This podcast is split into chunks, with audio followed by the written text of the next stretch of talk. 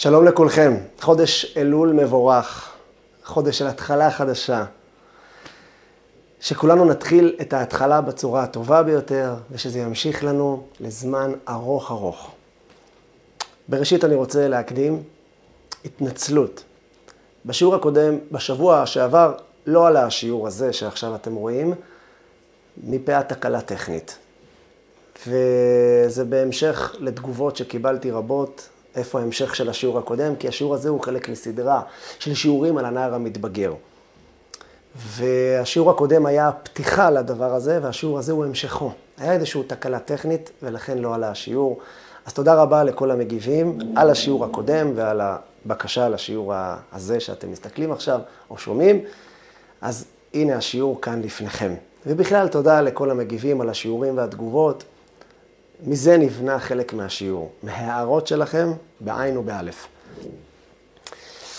אנחנו בשיעור הקודם דיברנו על הנער המתבגר. בשתי מילים, כולנו יודעים מה זה גיל הטיפש עשרה, גיל ההתבגרות, או כי אנחנו עצמנו עברנו את התהליך הזה, או שאחד מהילדים שלנו נמצא שם בתהליך הזה, או שאנחנו מכירים מישהו כזה. זהו גיל מאוד מאוד קשה, מאוד מאתגר. ההורים לא יודעים מה קורה שם על הילד שלהם, ילד פרח, ילד נפלא, ילד מדהים, שהכל הלך איתו חלק. פתאום משהו מתפוצץ אצלו, יש לו איזה הר געש בפנים שיוצא החוצה, והרבה פעמים כל הערכים מתפרקים עם ההר געש הזה, ואנחנו לא מבינים מה עובר עליו. הוא מתחצף, הוא, הוא לא, הוא לא אה, מגיב בצורה רציונלית הרבה פעמים, הוא דופק את החיים שלו הרבה פעמים. הרבה מהם מתפרקים ואנחנו לא מבינים למה. בשיעור הקודם יותר הסברנו את המקום של הנער, מה עובר עליו. אנחנו הרבה פעמים חושבים שהוא נהיה ילד רע. היה לו הרבה רע בפנים וזה יצא החוצה. אה, הוא גדל מספיק כדי להוציא את הרע הזה בלי שנצעק עליו. זה לא נכון. בשיעור הקודם דיברנו וגילינו שהילד הזה בעצם הוא חולה.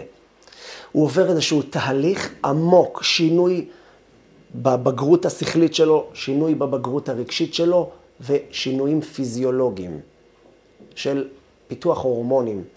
והשלושת המרכיבים האלה גורמים אצלו פיצוץ. הוא כבר לא ילד, אבל הוא גם לא מתבגר.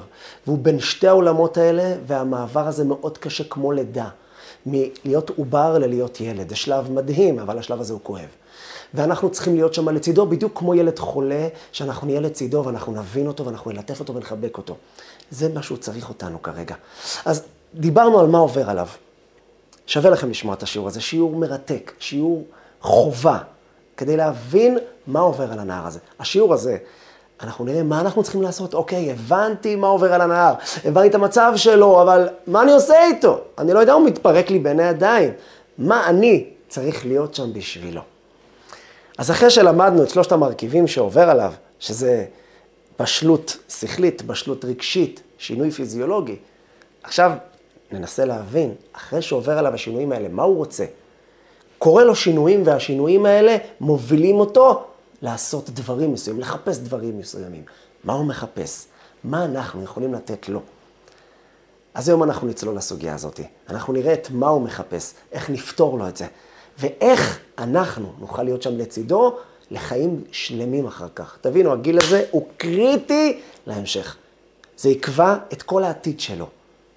ואז גם, במקביל, גם אותנו. הכאבים שלנו בחיים, השמחה שלנו בחיים. אז בואו נעשה את זה נכון. אז תראו, הנוער הזה מחפש זהות. תבינו, עד היום הוא היה ילד. כילד הוא היה חלק מכלל, חלק מכיתה, חלק מקבוצה, חלק מאחים. נכון שכל ילד מחפש uh, תמיד uh, להיות המנצח וכולו, אבל אין לו מושג שנקרא זהות. מי אני? לא יודע מי אני, הוא לא יודע מי הוא. אין לו עדיין את הבשלות השכלית והרגשית כדי להתמודד עם שאלה עמוקה כל כך. אבל כשהוא גודל, פתאום הוא קולט מעבר לחיים. הוא מחפש כרגע זהות. הוא רוצה ייחודיות. אני רוצה לדעת מה המקום שלי בעולם. למה אני פה בכלל? בשביל מה? יש פה עוד מלא אנשים לידי. מי אני? הוא מחפש את הייחודיות שלו. ובמסגרת החיפושים לזהויות שלו והייחודיות שלו, הוא עושה הרבה טעויות מסיבה פשוטה. כמו שאמרנו בשיעור הקודם, הוא לא ילד, ולכן הוא חושב כאלה מחשבות. אבל הוא גם לא בוגר. אז ההחלטות שלו הן החלטות הרבה פעמים ילדותיות. חלקם בוגרות, חלקם ילדותיות, חלקם מעורבים זה בזה. אז הוא מגיע למסקנות מאוד שליליות בנושא. אבל הוא רוצה דבר אחד, הוא רוצה להבין למה הוא פה, מי אני. הוא מנסה לתת לעצמו תעודת זהות. הוא רוצה לבנות לעצמו את מי שהוא, יש לו דמיונות, יש לו חלומות, וזה הבעיה הגדולה. כי הוא יקנה את זה בכל מחיר, את הזהות שלו, את הייחודיות שלו, את זה שאני מיוחד, הוא יקנה את זה בכל מחיר. אז הם מנסים ללכת לכיוון החיובי בהתחלה. הם מנסים, כלומר, לא מספרים, אני מחפש זהות, והוא עושה כל מיני פעולות. ומה לעשות שלא, איך אומרים, לא כולם נולדו איינשטיין, ולא כולם גאוני העולם, ולא כולם יכולים להתבלט בכל תחום שהוא, והוא בוחר תחומים מסוימים, והוא גלה שהוא לא כזה תפס עין וכזה תפס מבט, הוא עדיין לא בגיל הזה שיבין שהעיקר זה הפנים שלך, ומי שאתה זה מי שאתה. הוא מחפש את הייחודיות באופן שכולם ידעו את הייחודיות שלו, הוא מחפש את זה באופן חיובי, וכשזה לא הולך, ולרובם זה לא הולך, הוא פונה לאפיק שלילי. אז זה יכול להיות בקטנה, וזה יכול להיות ממש בגדולה. הוא יכול להתחיל אה, אה, לחפש חברה אחרת, חברה שתדע לתת לו את הזהות הייחודית שלו, כי בתוך החברה הזאת הוא הצליח למצוא את הזהות. הוא הצליח לגלות שבתוך הקבוצה הזאת יש לו לשון חדה, יש לו שפה משותפת איתם בצורה שהם מקשיבים לו ומבינים שיש לו ערך מוסף לקבוצה הזאת. אז הוא יהיה איתם, וזה לא משנה מי זה, זה כבר לא מעניין אותו. הוא יודע בפנים שזה לא טוב. אבל זה לא מעניין אותו כרגע. הוא כרגע נמצא במקום, אני חייב את הזהות שלי. ובגלל שהוא מחפש את הזהות שלו, הוא יגיע גם לשלילי. וזה הבעיה. ששם בשנייה שהם מגיעים לשלילי, אין להם גבולות. בגלל שעוד פעם, הוא לא ילד ולא בוגר. ולכן הוא ילך לכל מקום של מי שייתן לו. זה החברים, זה הלבוש. הוא יתחיל ללכת עם לבושים. מה זה? שבר לנו, הוא גם ישבור לנו מוסכמות וערכים שלנו. בגלל שבעצם הוא לא ייחודי במצב הזה. הוא עכשיו ייחודי בזה שהוא משהו שונה מאבא ואמא. הוא שונה מהדרך שלכם. הוא עושה משהו מוזר יותר, משהו שאתם לא חשבתם עליו.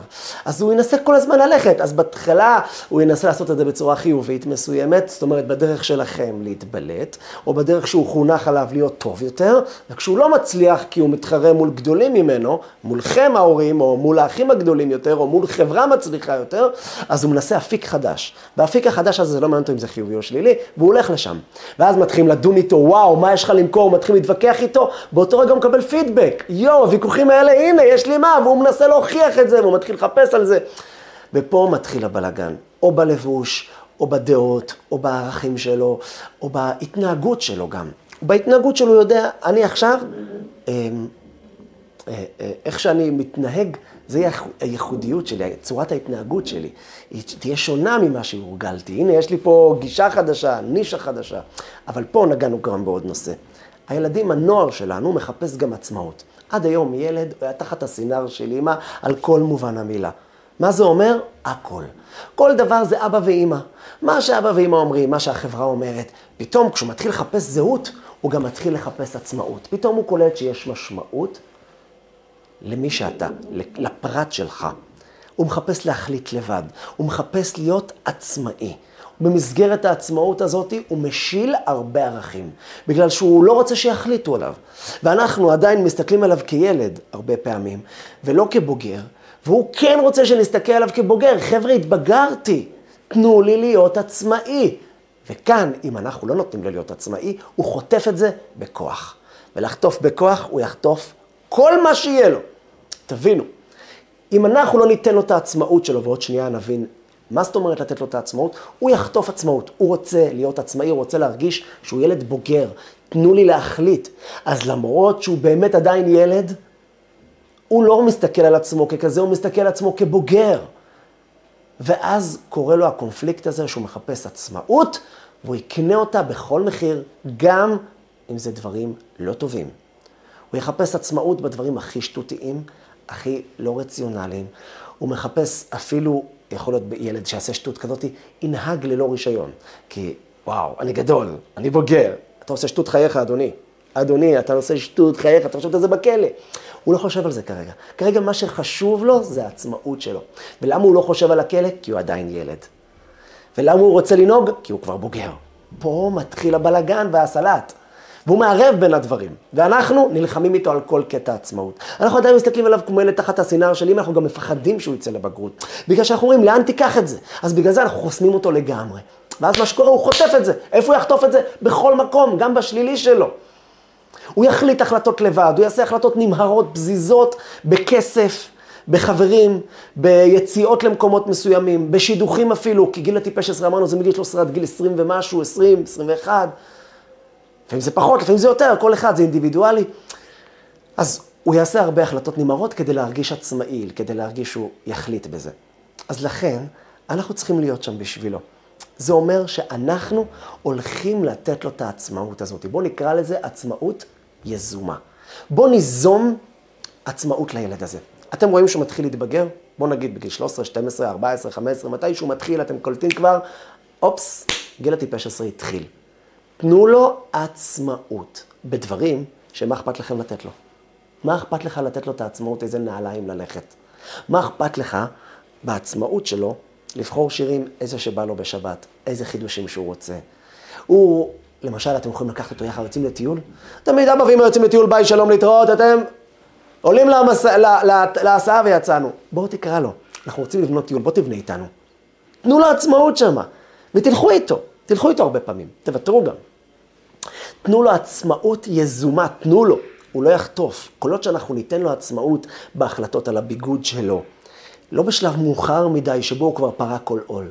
כשאתם עדיין איתו, הוא עדיין איתכם, הכל איתו יחד. החלטות לגבי החדר שלו, החפצים שלו, הדברים שהוא רוצה לחיים שלו. אפילו הוא רוצה ישיבה גדולה, תתייעץ איתו. הוא רוצה ללכת למוסד מסוים, בית ספר מסוים, בגיל גדול, אוניברסיטה, לא משנה איפה הוא, באיזה מגזר הוא. תנו לו את העצמאות שלו. זאת אומרת, לא תמיד הוא יודע מה לבחור נכון, תנסו לעזור לו, אבל תנו לו בסוף את ההתייעצות, תנו לו חוויה לפחות, תהיו חכמים, לא תמיד תיתנו לו באמת את ההחלטה הסופית, אבל תנו לו את החוויה שהתייעצתם איתו. בשלב מאוחר יותר, אם לא ניתן לו את זה, זה כבר לא יעזור הטריק הזה. כי הוא כבר יודע שהתפשרתם רק בגלל שהוא התעקש איתכם. אז הוא ירצה דווקא מה שהוא רוצה. והוא לא יודע בדיוק מה הוא רוצה.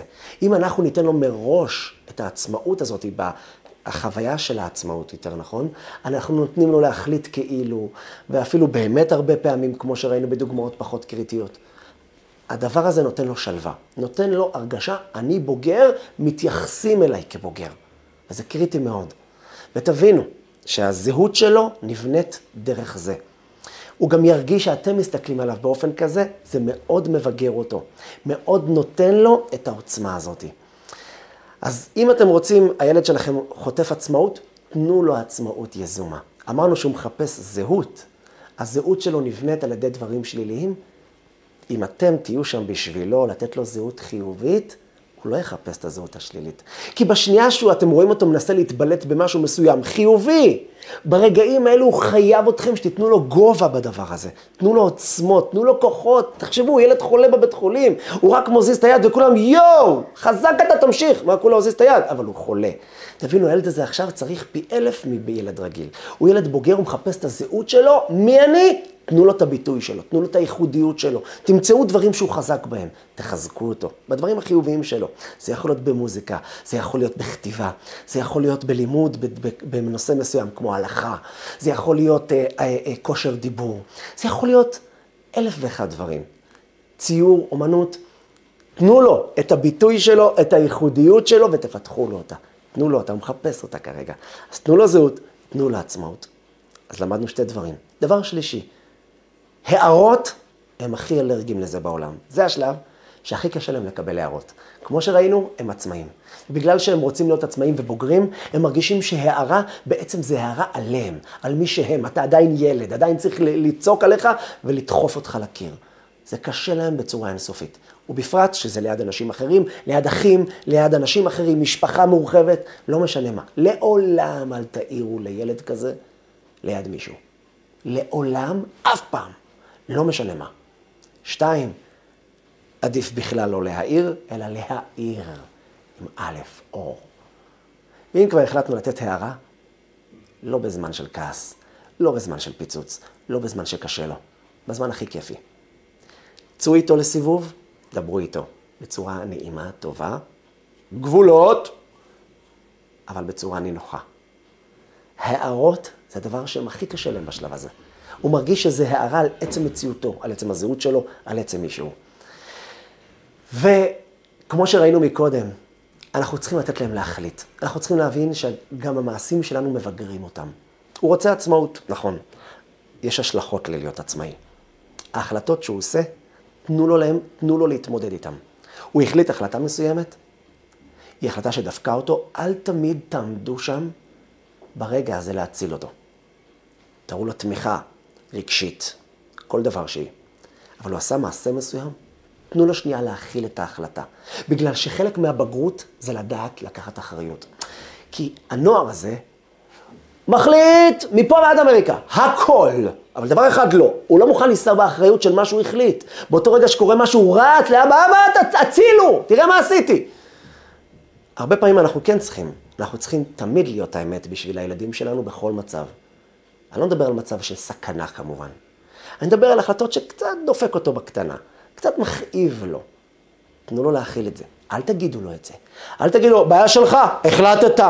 אוי, הוא מרגיש שזרקתם אותו. אלא, תשבו איתו על מה שקרה. תגידו, למה זה קרה? אבל אתה החלטת. יקירי, אנחנו אוהבים אותך, אתה בוגר, אתה יודע להחליט. תנסו ללמוד איתו יחד למה זה קרה. ואל תמיד תצילו אותו. לא תמיד. תנו לו, עוד פעם, בדברים קטנים, דברים לא קריטיים, דברים שהוא לא חושב שבגלל זה באתם אהבה, אלא הפוך, הוא מרגיש, וואו, ההורים שלי אומרים, אני יכול לצאת מזה, לעודד אותו גם שהוא יכול לצאת מזה, זה התמיכה הרגשית שדיברנו. תנו לו את האפשרות להבין שהוא יכול לצאת מזה, והוא דווקא ירגיש בוגר בגלל זה. אל תיתנו לו תחושה שאתם עוזבים אותו, אבל תנו לו לקחת אחריות, כי ילדים בגיל הזה לא יודעים מה זה אחריות. הם יודעים לקחת החלטות, אבל בסוף לא לקחת האחריות. תנו לו את הבגרות. לדעת, עוד הפעם, לא במקרים של קריטיים, לא מקרים מסוכנים, לא מקרים שמסכנים את חייו, או מסכנים אפילו את הרגש שלו, את הנפש שלו, ממש לא. דברים קטנים, החלטות פשוטות, החדר שלו מבולגן. כאילו, אוקיי, קח מתי שאתה רוצה, כמו שראינו מקודם, קח לעצמך את הזמן להחליט מתי אתה רוצה לסדר, אבל אם אתה לא מסדר, אף אחד לא מסדר אחריך.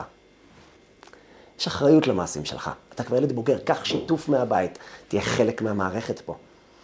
וזה מאוד קריטי. הדבר הזה, שהילד ידע לקחת אחריות על המעשים שלו, ומצד שני לדעת, שתמיד ידע שאנחנו שם בשבילו. אה, ילדים בגיל הזה, הנוער בגיל הזה, מאוד חשוב לו כבוד. תבינו, זה חלק דומה למה שדיברנו על חיפוש הזהות בצורה קצת שונה. ילד, מה שחשוב לו עכשיו בגיל הזה זה הכבוד שלו. זה שאנחנו אוהבים אותו, הוא יודע. תאמינו לי שהוא יודע שאנחנו אוהבים אותו. אבל מה ההבדל בין אהבה לכבוד? דיברנו על זה פעם באחד השיעורים. ההבדל בין אהבה לכבוד, לאהוב זה את מה שאני מחובר ואוהב. אני אוהב שוקולד, אני אוהב חמצוץ, בסדר? אני אוהב סוכר. אז אני אוהב את זה, אז אני אוכל, אני מחובר, אני בסוכר זה אחלה, זה קליקים. מה זה לכבד? לכבד פירושו, תשמע, אנחנו לא אותו דבר, אבל תכבד, אבא'לה, תכבד, תכבד. מה זה תכבד? אנחנו לא אותו דבר, אנחנו שונים. לכבד זה לכבד את השונה. תלמידי רבי עקיבא נפטרו לא שהם לא אהבו זה את זה, אלא זה שלא נהגו כבוד זה בזה. הם דווקא אהבו מאוד אחד את השני, הם היו 12 אלף זוגות תלמידים, הם היו זוגות, אהבה מטורפת. והם לא כיבדו. לכבד פירושו את מי שאתה שונה ממני, את מה שאתה שונה ממני. שמה זה כבוד. הנער הזה, בגלל שהוא מחפש זהות, ולא תמיד זה לטעמנו ולזהותנו ולפי איך שאנחנו, והוא מחפש נישה שונה וזה בסדר, כמו שראינו, אנחנו חייבים לתת לו איזו ייחודיות, והוא מצא ייחודיות במשהו שאנחנו לא כך מסתדרים איתו, תנו לו אותו. תנו לו את זה כל עוד שזה לא מדובר על uh, משהו באמת מסוכן או קריטי, או משהו נגד הלכה, או דבר שהוא יכול לפרק לו את הנפש שלו. אז תנו לו את הזהות הזאת ותכבדו אותו. מספיק להתווכח איתו. הוא לא אוהב ויכוחים, כי זה נראה לנו שכן, הוא שונא. כל הוויכוחים שלו זה בשביל למצוא את הזהות הייחודית שלו. תנו לו אותה בלי הוויכוח שלכם, תנו לו אותה בחיובי שלו. אז אם אנחנו נכבד אותו, מי שיכבד אותו ניצח. אהבה הוא יקבל בבית, ולכן הוא ירצה שגם כבוד הוא יקבל בבית, בגלל שהמשפחה אין כמו משפחה. אבל בסוף, מי שידע לכבד אותו, זאת אומרת לתת ייחודיות לשוני שלו, הוא ניצח. ואם זה יהיה החברה בחוץ, הוא ילך לחברה בחוץ. וכאן פספסנו אותו. אנחנו צריכים לתת לו את, מצד אחד את, הכבוד, את האהבה אליו, את החיבור אליו, ומצד שני את הכבוד. והוא חייב גם מלא אהבה בזמן הזה הרבה יותר מאשר כל אבא אוהב את הילדים שלו. אבל הוא צריך עכשיו במנות קדושות. מלא, מלא, וכל הזמן להחדיר לו את זה, לחזור לו על זה, כן. ועוד משהו קריטי. בגיל הזה הם פתאום קולטים קשר. עד היום לא היה מושג של קשר פנימי. אתם רואים אה, ילדים הוא מסוכסך איתו, למחרת הוא חבר שלו. הוא אוהב אותו, מחבק אותו, למחרת הוא שונא אותו, הוא בוכה הוא אומר, אני נשבע לך יותר, אני לא, לא, לא רואה אותך, לא רוצה לבקר אותך בבית שלך, לא סולח לך לעד ולא מעולמים. ולמחרת שוב פעם מחובקים ושתיהם שמחים. כל הקשר שלהם הוא מאוד חיצוני. יש לזה עוד סיבות, לשיעור נפרד. אבל הקשר שלהם מאוד חיצוני, מאוד בנאלי כזה, בחוץ, כן, חברים וזה, זה לא אמיתי. פתאום כשהוא גודל, הוא קולט שיש משמעות לקשר פנימי, לכן הוא חווה דברים עמוק יותר, לכן הוא פגיע יותר, ולכן הוא גם אוהב יותר ושונא יותר. כשהוא שונא, לוקח זמן לשחרר אותו מזה, וכשהוא אוהב, הוא נשבר כשמשהו לא הולך לו שמה. אז הוא מחפש קשר. ברגע הזה הפסיק הזמן הזה שבו אבא אומר לילדים שלו רק לך, שן, תאכל, קפוץ, לך למכולת, תחזור למכולת, לך לישון, תקלח. הוא רוצה קשר פנימי יותר. אנחנו צריכים כבר יותר לעשות איתו שיחות, יותר לשבת איתו, יותר להבין שהוא מחפש משהו בנפש שלו, פתיחות עם הילדים. צריך גם מורה בבית. מורה פירושו לא פחד אימים משודדים, אלא שיש היררכיה בבית, יש אבא, יש אימא. אבל קשר, תנו קשר אישי, צאו איתו לסיבוב פעם בשבוע. לפארק, סתם הליכה. בבית, איזו ארוחה משותפת פעם ב... לעשות איתו, לשבת איתו. שבת זה זמן טוב. אנחנו צריכים לשבת על זה. ודבר אחרון, לא לשכוח, גבולות. עדיין, גם נער מתבגר, למרות שאנחנו כל כך חוששים, הלחץ הכי גדול, יואו, מה הוא יעשה לו, יתפרק לי אם אני אציב לו גבולות. אנחנו חייבים להציב לו את הגבולות האלה. תבינו, שהוא רוצה את הגבולות האלה. הגבולות האלה הם מה שיעמיד אותו במקום. זאת אומרת, הוא כל הזמן יבדוק את הגבול, בגלל שהוא עצמו לא יודע מה הגבול. עד היום, לא שהוא ידע מה הגבול, אלא הוא ידע שאתם יודעים מה הגבול ואתם עשיתם לו סטופ. הוא היום מחפש את הגבול של עצמו. הוא מחפש הדרכה. הוא אף פעם לא יגיד את זה, כי הוא מחפש עצמאות, הוא בוגר. אם אנחנו נציב לו גבולות בצורה נעימה, מכבדת, כמו שאמרנו, כבוד, שמירת הזהות שלו, שמירת העצמאות שלו, אבל נציב לו גבול, הוא יקבל את זה באהבה, הוא ינסה לעבור, ואז הוא יבין שיש גבול. הגבול הזה אומר מנטרה שאנחנו חוזרים עליה, לא כל כך עונשים, אלא זה הגבול, זה הגבול, מותק שלי, מושלה שלי. אנחנו לא רוצים שזה יהיה בבית חמוד שלי, טוב? או, תדבר בצורה כזאת בבית שלנו. טוב, אנחנו, השפה שלנו פה שפה מכובדת. כל מיני דברים כאלה, ולחזור על זה. לא בזמן הכעס תמיד, בזמן של אחר כך. לחזור על המנטרה, וזה יצליח. אז שיהיה לנו חודש הרחמים והסליחות. חודש של אהבה וחיבה וחזרה לחיק הבורא. חג אלול, ראש השנה ויום כיפור, וכל החגים שבפתח, שמח.